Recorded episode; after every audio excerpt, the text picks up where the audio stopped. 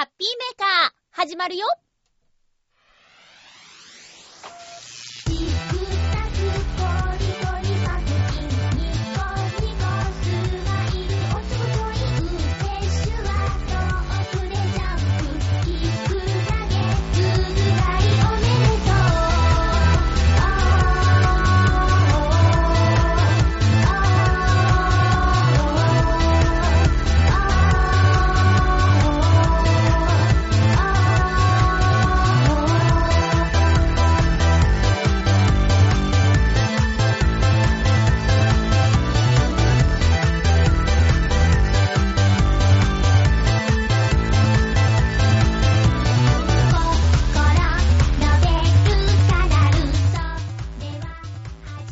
にがつにじゅうはちにち、まゆっちょのハッピーメーカー。この番組はハッピーな時間を一緒に過ごしましょうというコンセプトのもと、ちょあへよ .com のサポートでお届けしております。あったかい日があったり、雨がいっぱい降ったりと、すごくいろんなお天気だったこのいっしゅうかんだと思うんですが、皆さん体調を崩してませんか？ちょあへよ .com の新番組が始まった陽一郎さん、えインフルエンザにかかってしまったらしく、えー、だいにかいの放送が見送られてしまうみたいですね。見しまったみたいですねって言わなきゃいけないのかな。うーん、楽しみにしてただけに残念ですが、えー、体が一番なのでね、早く良くなって次の放送が聞きたいなと思っているまゆっちょです。今日もいちじかんよろしくお願いします。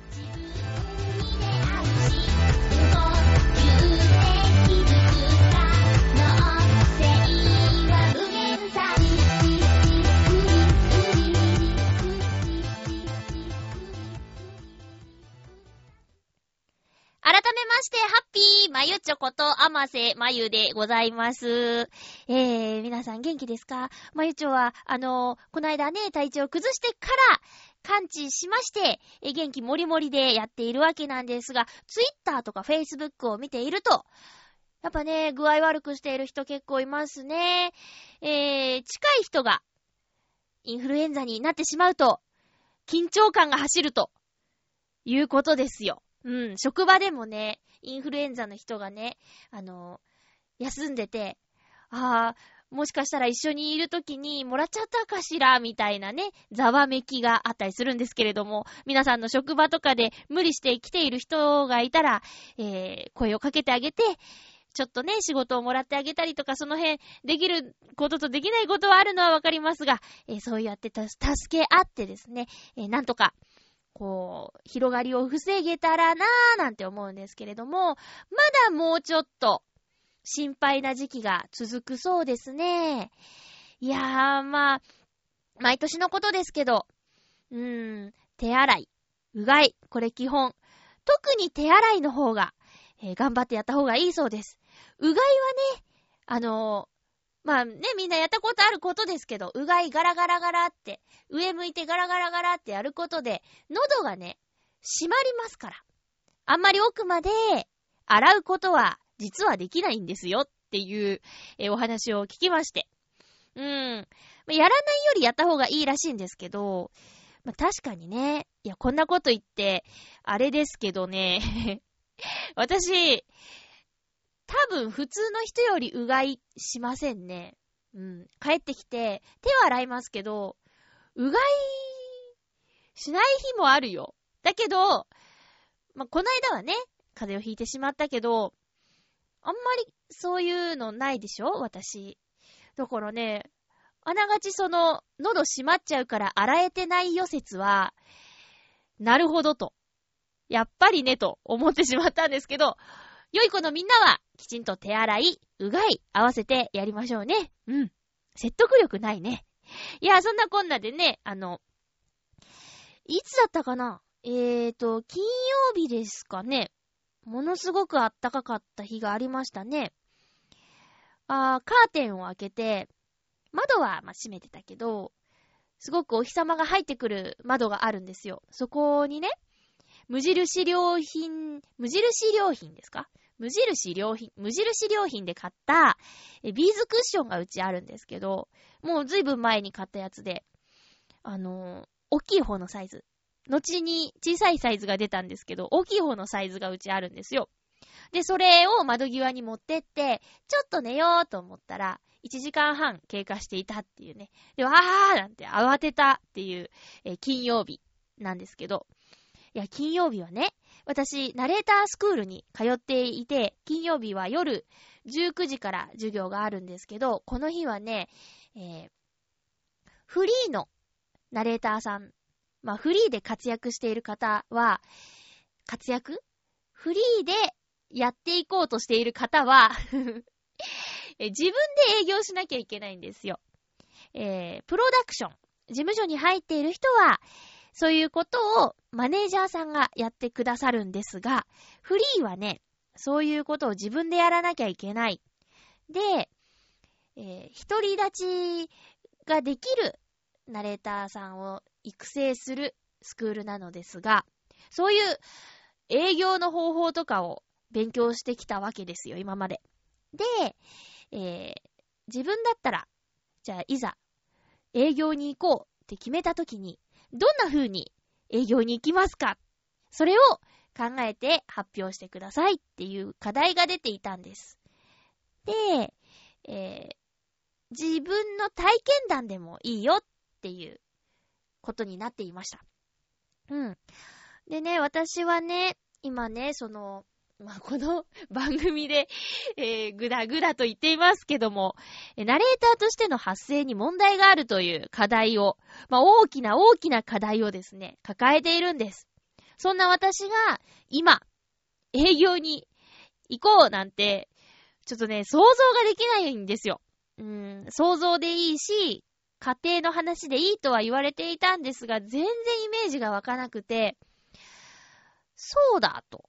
えー、私が今ナレーションのお仕事をいただいている制作会社さんとの出会いは何だったっけと思い出してみて、えー、その時のことをまとめて発表したんです。うん。そしたらね、えー、その授業を仕切ってくださっていた先生が、十分その時営業してたんですねって言ったんですよ。で、まあ、どうやってその仕事を、えー、ゲットしたかと言いますと、って話していい?ちょっと長くなりますけどいいですか?えーとね、えー、私が初めてナレーションのレギュラーのお仕事をいただいたのは、ジェイコム で放送されていた、放送されていた、うん。ジェイコム 浦安で放送されていた、ホームタウン浦安という番組が最初だったんですけれども、これをですね、私はにねんかん一視聴者として見てました。で、すごく好きで、ものすごい見てました。で、リピート放送するんですよ、ケーブルテレビなので。うん。でね、まあ、いっしゅうかんにいっかい更新されるんですけど、それをやってれば見ちゃうみたいな勢いですごく見てたんです。で、その番組には、ナレーターさんっていう、あの、立場の方がいなくって、でも、どうしても言葉でインフォメーションしなきゃいけないときには、出演者の女性の方がですね、えー、収録して、それを流していた、うん、ですって。だ当時は分かんなかったけど、そこまでは。うん。後で聞くとそうだったんだって。うん。でね、えー、この番組に出演していたのが、陽一郎さん。調和平洋で。えー番組をやっている陽一郎さんと、あともう一人青井由美子さんっていう女性、男女二人で街を歩くっていう番組だったんですけども、まあそうだな、最初はね、陽一郎さんのキャラクターにこうファンになって、でだんだんそうね、あの歌っていることとかも明らかになってきてですね、えー、路上ライブを浦安の駅前でやるっていう時に、あの、見に行ったんです。で、その時はね、もう全然面識なかったですね。で、えー、番組見てますと。路上ライブ終わった時に番組見てますって話しかけて、で、あ、そうなんですかって、えー、ちょっとお話、まあ、気さくな方なのでね、することができて、それで、えー、私はもうその時に、えー、コミュニティ エフエム 放送局で番組をやっていたので、もし、よかったら、番組にゲストで出ていただけませんかというお話をしたりもして、うん。で、それに出てくださって、その後なんかね、ミュージックフェスタとか、浦安のイベントとかで、えー、何度か顔を合わせるようになって、で、私が、まあ、ラジオをやっているし、どんな人間かっていうのも、まあ、ミクシーとかだったかなで、お伝えしたりとかして、分かってくださってたんだと思うんですけど、えー、そのつながりで、陽一郎さんははっきり言わないけど、おそらく陽一郎さんが、その、制作会社さんにね、えー、こんな人がいるんだけどって、紹介してくださったと思うんですよ。で、その話を、学校でしたんですけど、うん。そしたらまあ、その時にね、私は自分で気づいたことがありまして、マイク吹いちゃった。ごめんね。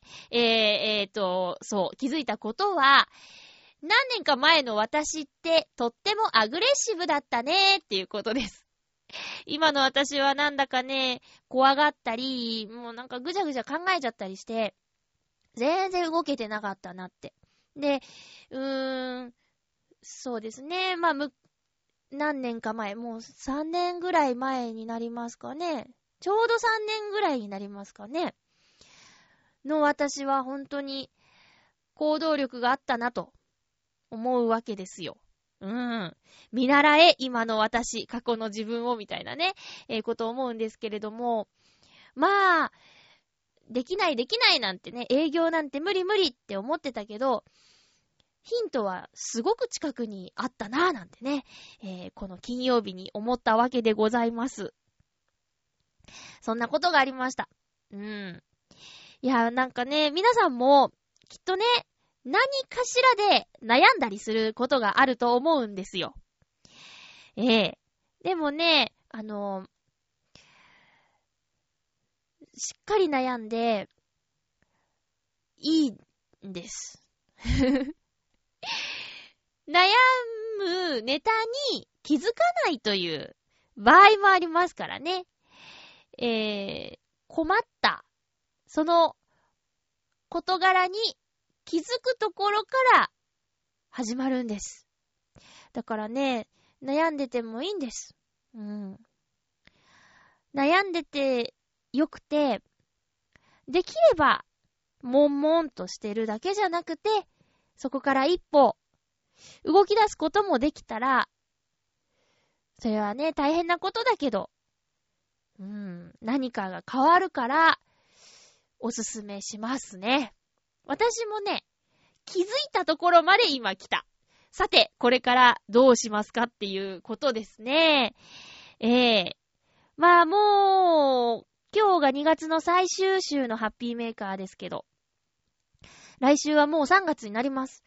えー、っとね、私の通っているスクールは半年で終わってしまうので、もう残すところさんかい、よんかいぐらいしか今のクラスで勉強することはないんですけど、まあね、いろいろ言われました。あの、学校今更みたいなことも言われましたけど、私は行ってよかったってもうすでに言える。うん、言えますね。一人でやってたらわからないことがいっぱいあったし、そこに行ったから出会えた人とか、いやーなんかね、すごくね、なんですかね、うーん、トッププレイヤーの方とかが気さくにお話ししてくださったりするんですよ。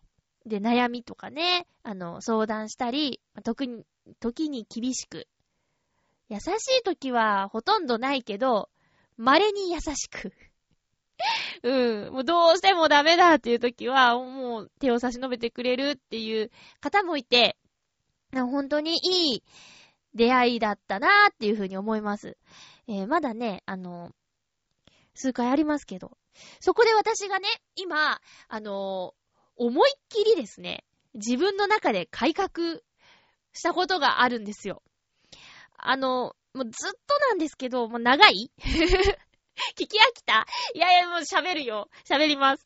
えーとね、えー、ずっとずっと、もう専門学校の時も、声優の勉強をしていて、その後通った養成所、えー、ハッピーメーカー出てくれてたともさんとの出会った養成所、まあシグマセブンの付属のところですよね。付属っていうか公演とかだって今はひっついてますけど、シグマセブンの関係だった養成所に行ってたんですが、そこでもそう、あの普通だねって言われるんですね。で、普通にできちゃうし、普通につまんないんですよ。で、まあよく殻を破るなんて言い方をね、お芝居とかしてるとそういう単語を必ず一回は聞いたことがある皆さんだと思うんですけど、殻を破ろうとか、殻が破れないとか、殻が破れたっていうのはあまり聞いたことないんですけど、殻破りたいなとか、殻破って表現しなさいみたいな、そういう使い方をするんですけどね、えー、この殻を破るっていうことがですね、じゅうはち、じゅうきゅうの頃から今さんじゅうにですけど、あ、じゅうねん以上、うん、殻を破れずにいるんですね。でね、その時は、えー、社長に、校長先生であり社長に、最近どうですかって聞かれて、うん、今日はレッスンで普通だしつまんないって言われましたって言ったら、どうすればいいかは解決できるかわかるよって校長がおっしゃるんですよ。で、もう、え、本当ですか、教えてください、教えてくださいって言ったら、一言、おでこ出しなさいって言ったんです。えーまあ、その、私と会ったことがある方や、えー、写真とかね、まあど、ネット上にあったりするんですけど、大体前髪ありますよね。大体というかもうほとんどありますよね。風邪とか、なんか癖とかでちょっと、えー、寄っちゃってることはあるかもしれないですけど、意図的におでこを出している写真っておそらくないと思うんですよ。でね、これは、あのー、ずーっとですね、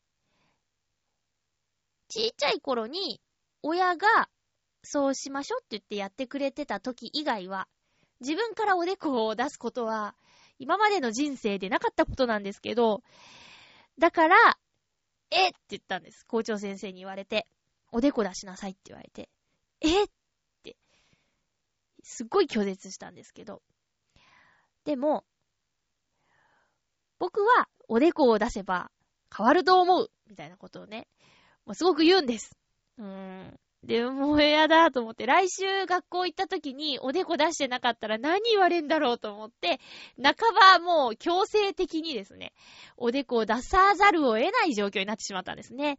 で、私がおでこを出していない理由、なぜ前髪がずっとあったのかというとですね、まあ、男の子から共感を得られないとは思うんですが、まあ、この番組を聞いている女子、えー、リアクションはないけど、おそらく何名か聞いてくださっているであろう女子だけ共感してくれればいい。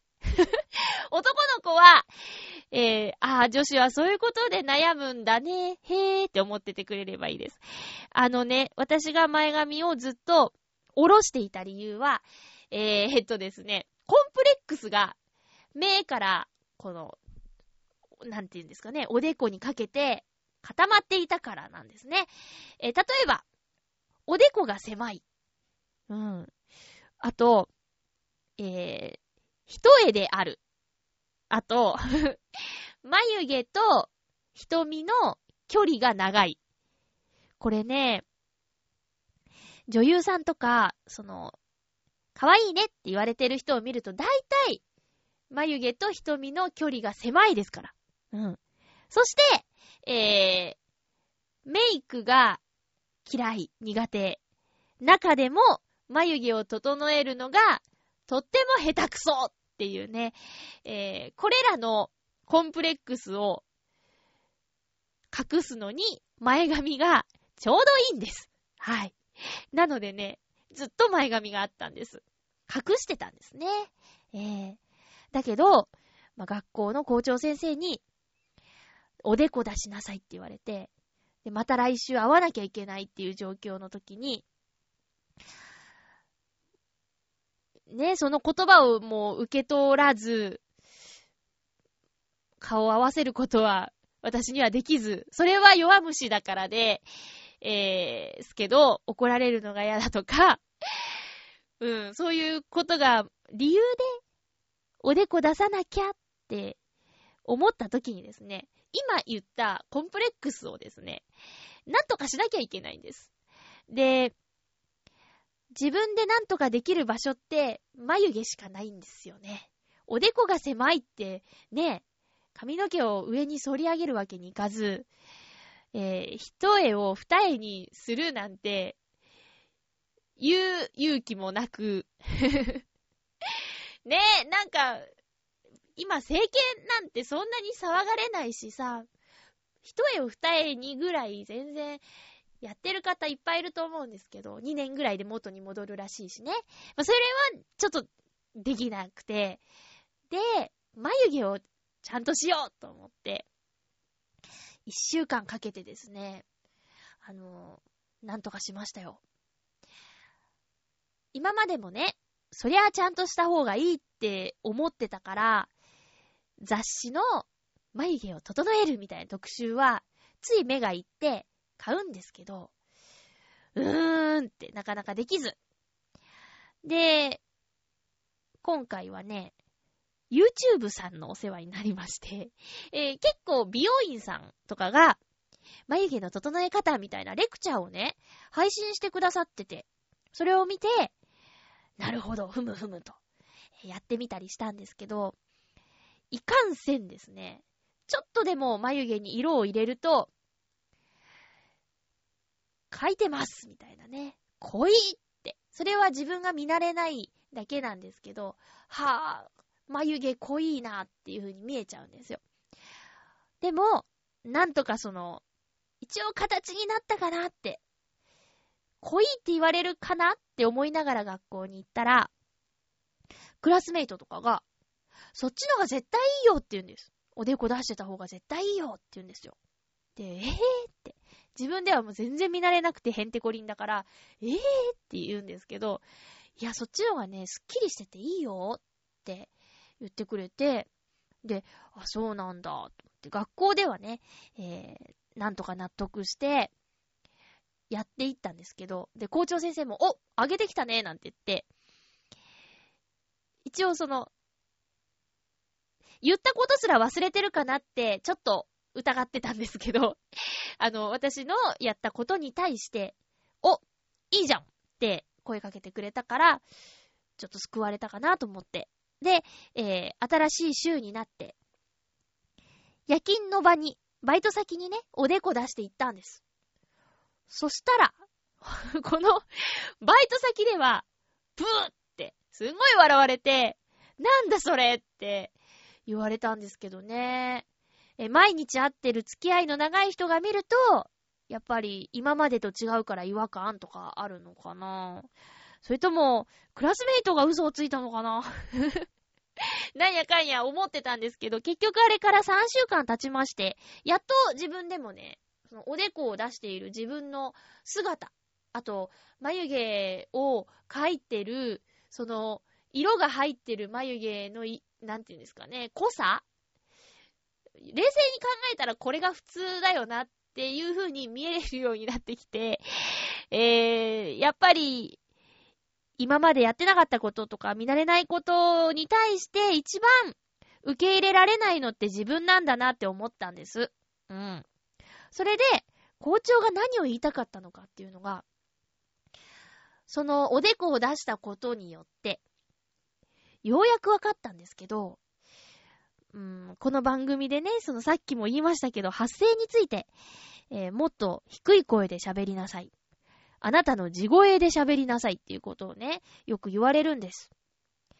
だけどね、それがね、あの、私は、この、今まで自分のこの声で、やってきたんだもんみたいなこととかを思っちゃってて、なかなかその低い声にしなさいとか、地声を、地声があるはずだからみたいなこと言われても、全然納得できなかったんです。で、今まで喋ってたこれが地声だもんとか思ってたんですけど、やっとね、なんかね、その新しい自分で低い声って出してみるんですけど、それが聞き慣れないから自分が違和感だなって思っちゃってるだけで、周りの人はそうでもないんじゃないかとか、あと言われたのがね、えー、リラックスしてる時の声が地声だって言うんですよ。で、気がついたんですけど、遅っってリスナーさん思うかもしれないけど、この声じゃないって思うんですよね。ハッピーメーカー喋ってる時ってもうすごくリラックスしてるんです。自分のお家っていうこともあるし、長くやってるっていうのもあるし、リスナーさん全員ではないですけど、顔を知ってる方も中にいらっしゃるし、えー、っていういろんなことがあって、ハッピーメーカーで緊張しないんですよ。ゲストとか来たら緊張しますけど、通常のハッピーメーカーって全然緊張しない、リラックスしていて、で、マイクに向かってるこの私の声が、地声なんじゃないかと。まあ、でも、以前より意識して、ちょっと、抑えてっていうか、低い、低い、うん、響く、体が響いてるんじゃないっていうところを探して喋ってはいるんですけど、ここれかなって。で、えー、フクロウの騎士さんだっけ、あのー、改札を見てくださったのは、ジェイコム の関東エリアの割と広い範囲で放送されている改札千葉茨城行きっていう番組のナレーションをやってるんですけど、あのー、フクロウの騎士さんが、ハッピーメーカーのマユッチョとやっぱちょっと違いますねってメッセージくださったんです。覚えてるかな？私はすごく印象に残ってるんですけど、あーって思って、つながったぞと。その、改札の時は、改札千葉茨城行きとかやってるんですよ。でもこのハッピーメーカーをやってるんですよって、その、この声でしょ？きっと地声って。で、音は見つけたけど、さてこれをどうバラエティに活かすかとか、えー、いろいろとね、うん、考えてるんです。ごめんね、つまんない話さんじゅっぷんもして。あー。いや、もうね、そうなんですよ。声の世界って奥が深いですね。うん。で、自分じゃ気づかなかったことです。そして、言われても受け入れられなかった時間がものすごい長かった。あと、それがどんな声かもわからなかったけど、ここにあるやんって思った。ここにあるね。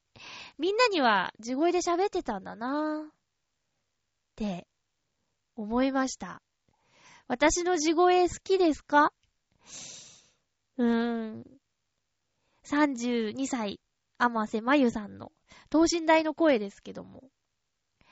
この声好きですかね？好きだったらいいなぁと思いつつ、もっといろんなねところでこの声を聞いてもらえるようになりたいと思います。厳しい世界です。もうね、学校に入る前よりも感じていること、うん、夢中でなりたい人がいっぱい周りにいるからね。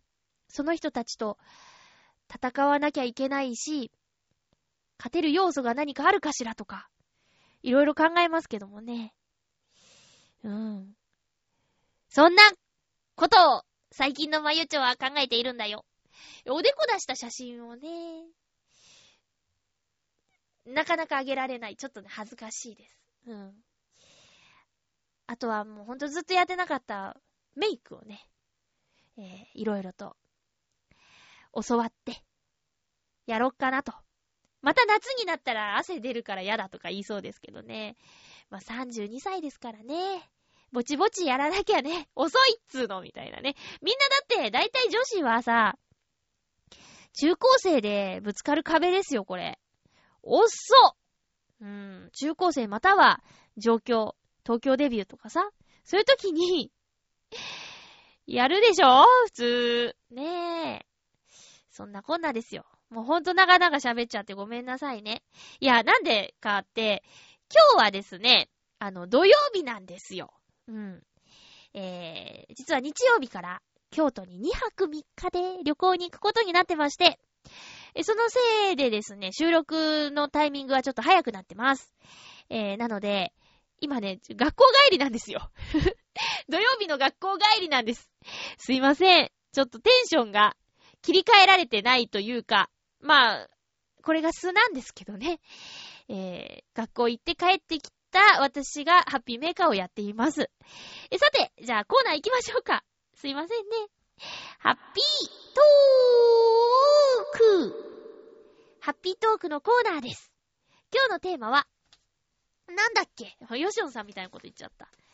えーっと、名コンビというテーマですね。メッセージ。早い収録なのに、来ないと思ってたらいただけてる。ありがとうございます。えー、ハッピーネーム、コージーアットワークさん。ありがとうございます。まゆっちょ、ハッピー、ハッピー。名コンビですぐに思いつくのは、古い映画のおかしな二人です。ウォルター・マッソーとジャック・レモンという個性派の名優が繰り出すおかしくてちょっと寂しいコメディが大人っぽく感じました。配役は違うものの同じ設定がテレビドラマになったおかしなカップルも好きでした。おかしな二人が男同士だったのに対して女性二人組の名コンビといったらテレビドラマラバーン&シャーリー。ごじゅうねんだいのアメリカを舞台にビール工場で働く二人の女性が主役のコメディでしたが、実は二人ともボケ。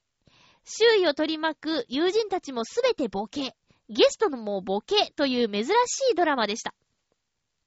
女性のコンビ、女性のコンビもののドラマだと、古くは女刑事、キャグニー&レイシーとか、新しいところでは殺人家刑事のジェーン・リゾーリと、検視官のモーラ・アイルズが活躍するリゾーリ&アイルズといった刑事物が好きでした。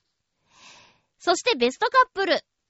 いろんなカップルがあると思いますが、私的には俳優のハンフリー・ボガートと女優のローレン・バコールの二人です。アメリカの歴代名優いちいに選ばれたハンフリー・ボガートとにじゅうごさい年下のローレン・バコールは映画で共演した縁から結婚し、ボガートが亡くなるまでの十数年間を共に過ごしました。いくつかの映画で共演しただけでなく、ボガートを気に入った作品以外に出演しなくてもいいと励まし、晩年の闘病生活を支えたことは有名です。ちなみに、二人の共演した映画では、レイモンド・チャンドラーのハードボイルド小説を映画化した三つ数えろがお気に入りです。今回は古いものばかり上げてしまいました。もちろん再放送とかリバイバルで見たものばかりですが、それでもまゆっちょは知らないかも。頭の中がハテナマークでいっぱいになってしまっていたらごめんなさい。ではコージャットワークさん、ありがとうございました。一個も知らん、全然わからん。へー、そうなんですね。だけど海外ドラマは私も好きですよ。えーっとねなんとか&かんとかっていうのがね、いっぱい出てきたんですけど、名コンビ、名カップル、ダーマ&グレッグがすごい好きでした。知ってますか？えーっと、いつ頃やってたかな？ダーマ&グレッグっていうのがね、土曜日の エヌエイチケー の深夜、深夜、夜遅くやってまして、これがね、ダーマっていう、ダーマ&グレッグはね、夫婦なんですけど、ダーマが奥さんで、ダーマがぶっ飛んだ性格なんですね。で、旦那さんのグレッグは割と普通なんですけど、えー、二人はすごくいいカップルで、でも、ハプニングがこの周りですごい起こっちゃうみたいな。同じマン、アパート、マンションに住んでいる人が、またこれ、変な人だったり、変な人がいっぱい出てくる海外ドラマでした。うん。で、ダーマの声をやっていたウラン・サキコさんっていう方が当時すごく好きだったんですけど、最近ね、ナレーションやってるんですよ。またナレーションの話になっちゃった。すいません。えっと、火曜サプライズっていう番組でナレーションやってて、わー、すごい久しぶりと思って、えー、お仕事はずっとされてたと思うんですけど、私が、えー、接する番組で耳にしたのがすごく久しぶりだったんで、ウランサキコさん、すごくね、あのキャラクターボイスみたいな、うん、弾けた感じのナレーションですよ。全然わかんないけどねえ、見てみたいなと思います。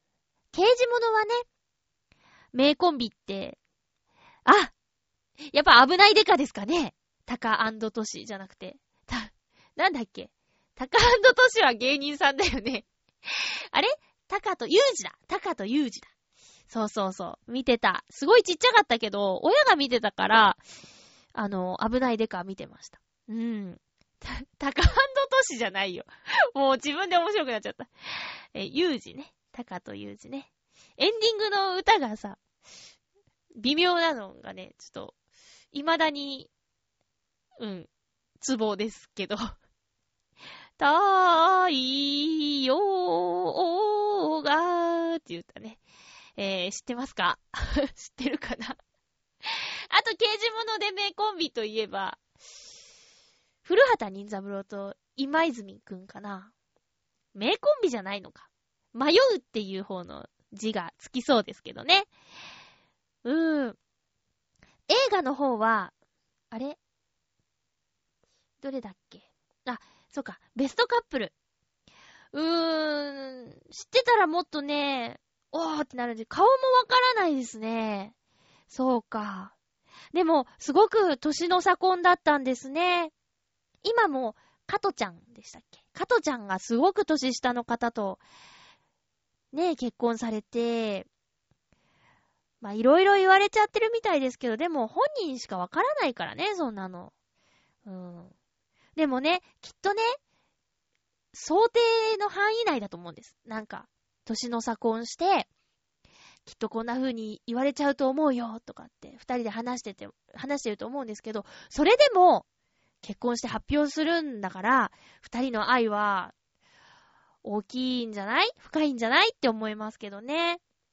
うん。コージアットワークさん、ありがとうございました。でもリスナーさんとか知ってるかもしれないよ。え、おかしな二人。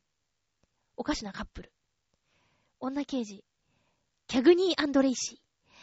あれですよ。多分、私のお母さんとか知ってるかもしれない。うん。えい、ありがとうございました。ごめんね、なんかリアクションが薄いよね。申し訳ないです。え、ハッピーネーム、フクロウのキスさんです。ありがとうございます。まゆっちょさん、皆様、ハッピー、ハッピー。今週のテーマ、名コンビについて。このテーマで私が最初に思いつくのは、オクタビアヌスとアグリッパです。帝政ローマを成立させる優れた政治センスを持っていたオクタビアヌスは、戦場で指揮を取ると全く勝てなかったそうです。その彼の右腕として、軍事面を担当したのがアグリッパです。じゅう代の後半から権力の座をめぐる争いに入り、今の私よりも若いさんじゅう代前半で、ローマという巨大な国の権力を、なんだっけこれ。権力を得た的な感じ。掌握、掌握したこのコンビは、えー、まさに史上、世界史上の、世界史上の名コンビと言えると私は思います。それではまゆっちょさん、良い旅を。ボンボヤージュってことですよね。良い旅を。はい、ありがとうございます。ごめんね。掌握、掌握です。掌握したこのコンビは。すいませんでした。なるほどね。えー、右腕。これね、あの、お掃除の仕事を私してますけど、よく言いますよ。あの、チームリーダーがいて、えー、副リーダーもいるんですけど、その人たちがね、自分の右腕となる人をね、大体置くんですよ。うん。そんな感じですよね。いざという時に頼りになる存在っていうのをね、えー、置くんですが。はい。えー、また私のわからない感じなんですけど、これ世界史で出てきますかね。私なんで世界史選択してたんだっけな。話は好きだったんですけど、全然覚えられなかったんですよね。オクタビアヌスとアグリッパ。アグリッパっていう音はね、大好きですけどね。サッホーって何の人だったっけ？サッホーとか。デカメロンとかね。メロンデカいんかいみたいなね。そういうなんか、そういう覚え方しかしてないし、それが何なのかっていうのがね、ないから、ダメね。それダメね。うん。えーっと、フクロウのキスさんには右腕となる人とかいますか？何に関してだろう？学校にも通ってらっしゃるけど、お仕事もされてますよね。お仕事上の右腕となる人、頼りになるとか、うーん、頼りになる人とかって言いますかね。うん。私、そうですね。ハッピーメーカーをやっていて、一緒に番組やってくれてた歴代相方の皆さんは、まさに右腕ですね。右腕なんだ。ちょっと待って。え、じゃあ、待って待って待って。え、オクタビアヌスは、左利き？かな。なんでさ、左腕じゃなくて右腕なんだろうね。うん。私だったら、左利きだから、右腕が左よりうまく動かないです。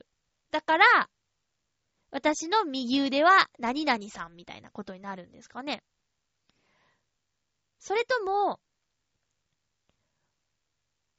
ものすごく、いや、うん、いや、でもきっとそうだな。オクタビアヌスは左利きだ。ね。そうじゃない？そっか、こういうところに隠されてんだね。何があって、その、わざわざ、その教科書とかに、オクタビアヌスは右利きであるとか、左利きであるとか書いてないじゃないですか。だけど、こういうところから読み取るんですね。うん。アグリッパ。アグリッパ。アグリッパはもしかしたら、もしね、もしよ。もしアグリッパが出っ歯だったら、言えないよね。面白いけど。アグリッパさん出っ歯っすね。って言ったらなんか、ふざけてるみたいに聞こえるよね。もし、出っ歯だったら、面白いよね。うん。私だけかな。すいません。すいません。あの、そう、名コンビね。なるほど、そういう人たちがいたんですねってことですよ。うん。私は、そうだな。最近、クリスマス前に東京ディズニーシーに遊びに行ったんですけど、あ、最近あれですよ。八方美人のめぐみさんも遊びに行ったそうですが、えー、この時にクリスマスにまつわるショーをやっていたんですよ。で、そのステージに立っていたグーフィーとマックスっていうキャラクターがいるんですけど、グーフィーはね、わかるかな？うん。ミッキー、ミニー、ドナルド、グーフィー、プルートっていうのがビッグファイブって言われてるんですけど、その、あ、あれですよ。グーフィー、背が高い犬ですね。うん。グーフィーとマックス。マックスっていうのはですね、なんと、グーフィーの息子っていう設定です。え、声は山口勝平さんが、山口勝平さんがやってます。うん。で、その、グーフィーとマックスは名コンビだなって思います。うん。踊りとかね、その、息が合ってて、いつも見てて、楽しくなる、ステージの、その、グーフィーとマックスが出てくるシーン。うん。そんなこんなですよ。えー、メッセージ、どうもありがとうございました。えーと、ふつおたをご紹介します。あ、その前にあれだ、お手紙いただいてた、あのね、ハッピーネーム、大空さんから、オレンジカードと、オレンジカードって今も使えるんですね。知らなかった。オレンジカードと、あと、写真。えー、総雲峡の氷瀑祭り行ってきたんですね。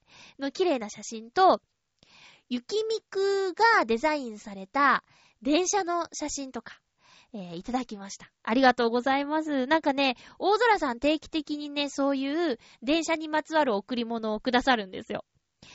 本当に大好きなんだなと思って、えー、ありがとうございます。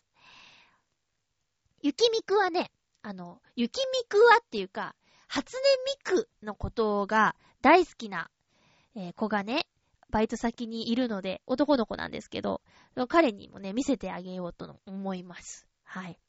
すごいんだから。なんかね、えー、ストラップとかね、あと、巾着とか、もういっぱい初音ミクグッズを持っているし、携帯の待ち受けはもちろん、休憩中も、こんなん言ったら怒られるかな。まあ聞いてないよね。えー、もうね、えー、ずっとこの初音ミクの歌聞いてたり、あと ピーエスピー でゲームが出た時とか休憩時間にあのリズムゲームですよね、やってたりして、ほんと好きなんだなーなんてね思って。で、彼の影響で初音ミクの曲を何曲か聞いてみたんですけど、なるほどと、人気があるのもわかるなーなんて思いました。うん、その初音ミクの北海道限定ですよね。雪ミクって雪祭りに合わせて作られてるんですか？ちょっと詳しくないですけど、まあ、確かに可愛いですよね。女の子もハマってるし、今世界規模の シーエム とか車の シーエム とかキャラクターとか声とか使われてるもんね。いいものはいいんですね。うん。えー、大空さんからいただきました。ありがとうございます。氷瀑祭りもね、私行きましたけど、何年か前ににがつに行きましたけどね、寒かったー。雪祭りじゃなくてね、氷の祭りですからね。雪祭りも寒いですけど、うん。えーと、メッセージご紹介しましょう。コージアットワークさんからいただいています。えー、私そう、えー、京都にね、旅行に行くことが決まりまして、えー、日曜日から行ってこようかなと思ってます。もうこの放送される頃には、あ、まだ京都にいるのかな。うん。ということで、コージアットワークさんが、えー、旅行にまつわるメッセージをふたつくださいましたが、ひとつはですね、おすすめのお店です。まゆっちょハッピー、ハッピー。京都で思い出すのが、上京区の和菓子屋さん、出町双葉出町双葉。超有名店で大福、お団子がとっても美味しい店です。比叡電鉄の出町柳駅近くにありますので、もし近くに行くようでしたらぜひ、売り切れとかで泣かないように電話予約しておくといいですよ。では、ということで、えー、リンク先とかも教えてくださっています。ありがとうございます。和菓子はね、ぜひ食べたいですね。あとね、必ず行こうと決めているのが、南禅寺近くにある湯豆腐の専門のお店に、えー、一緒に行く友達が、湯豆腐、本当の湯豆腐を食べたいっていう風に言っているので、そこに行こうかなと思います。私は行ったことあるんです。え、南禅寺はね、え、おばと日帰りで京都に行った時に行きました。南禅寺。そして湯豆腐食べました。うん。えー、あとは、京野菜がいっぱい食べられるお店に行きたいな。うん、そうですね。京都は、あとなんだっけ、ちょっと見たら松葉ガニだっけ。贅沢。やっぱなんか、食に、力を入れてしまいそうですけど、えー、何個だっけ？すごくいっぱい世界遺産あるんだよね。そのじゅうなな、じゅうななこある世界遺産をどれだけ回れるかしらみたいなことも、えー、挑戦したいなと思ってますよ。コージアットワークさんありがとうございます。そしてもう一つ、まゆっちょハッピーハッピー。今回の旅行、買ったばかりのオリンパス イーエルピースリー が活躍しそうですね。確か イーエルピースリー は可動式液晶だったはず。それを活かして地面スレスレから見上げるアングルや手を伸ばして上から覗き込むアングルなどいろんな写真が撮れると思います。そうそう、ローアングルで撮るのが気に行ったら、気に入ったら、カメラの底にはクッションシートを貼っておくといいですよ。地面で擦ったりしちゃいますから。まゆっちょの作品に期待してます。では、ということで、コージアットワークさん、ありがとうございました。そうですね、持っていきますよ。ちょっとかさばりますけどね、デジいちって。そう、えー、デジタル一眼レフをですね、ユースタイル祭りボリュームツーの、えー、開催に合わせて、自分に撮影係じゃん私と理由をつけてですね、えー、デジいち買いました。それが、そう、まさにオリンパス イーエルピースリー。よくご存知で、そうなんですよ。液晶がね、動くの。だから、えー、っと、お店の人が言うには、人書きから向こうを撮るときとか、うーん、あと、ペットや子供を撮るときとかに便利なんですよ、なんて、ローアングルですね、えー、言ってました。確かに。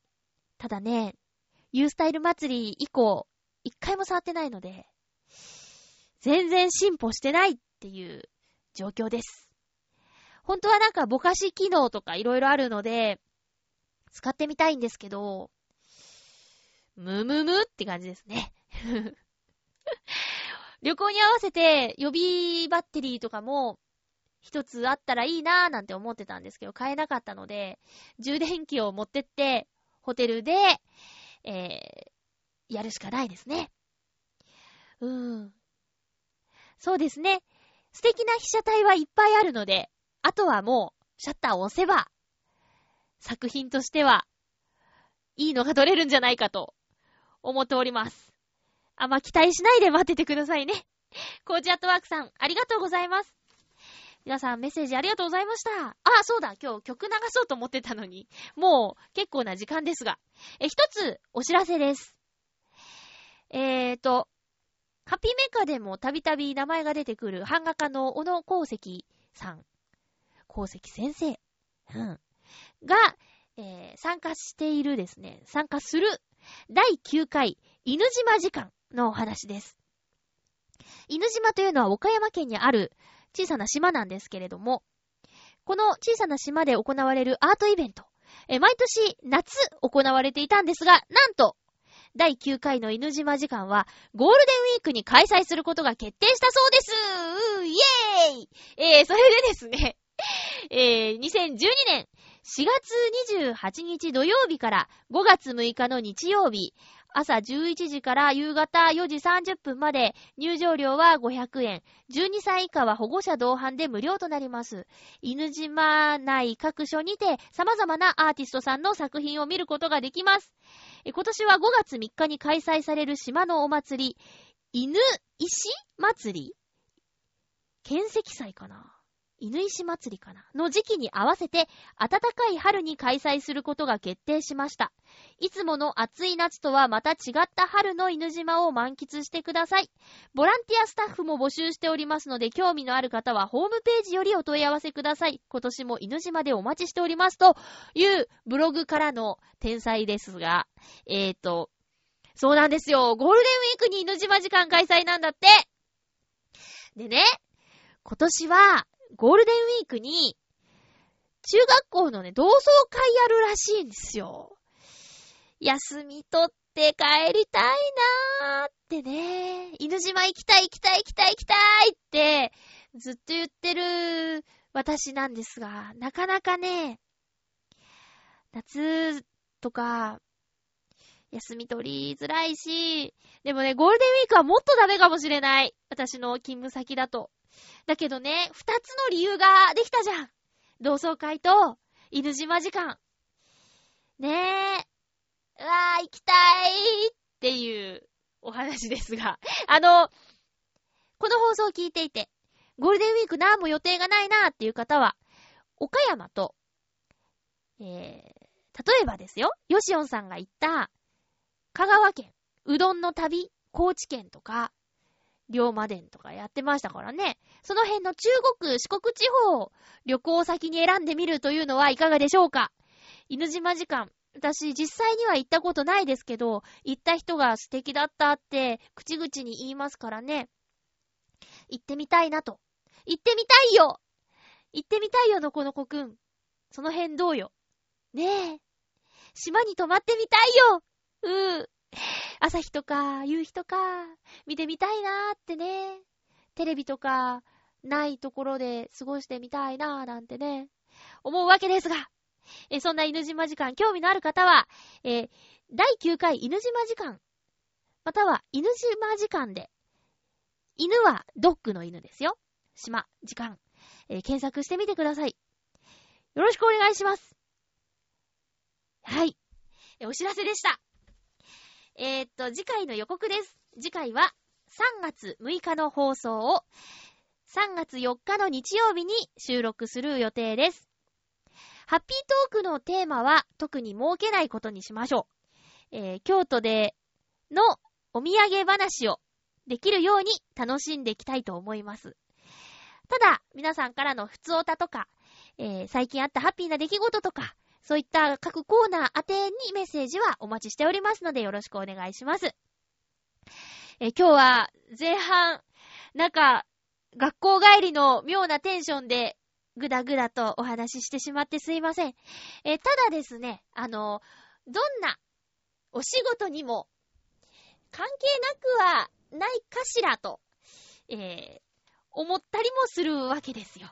うん、まあ、ゆっちょはいつも悩んでますねっていうね。えー、ただ見つけられそうな、うん、解決の道がもうちょっとで見えそうな、それもこれもハッピーメーカーをやっているからだなぁなんてね、思うんですけど。えー、ということで、お相手はまゆっちょこと甘瀬まゆでした。皆さん、まだまだ寒い日もありますからね、体に気をつけて、また来週ハッピーな時間を一緒に過ごしましょう。ハッピー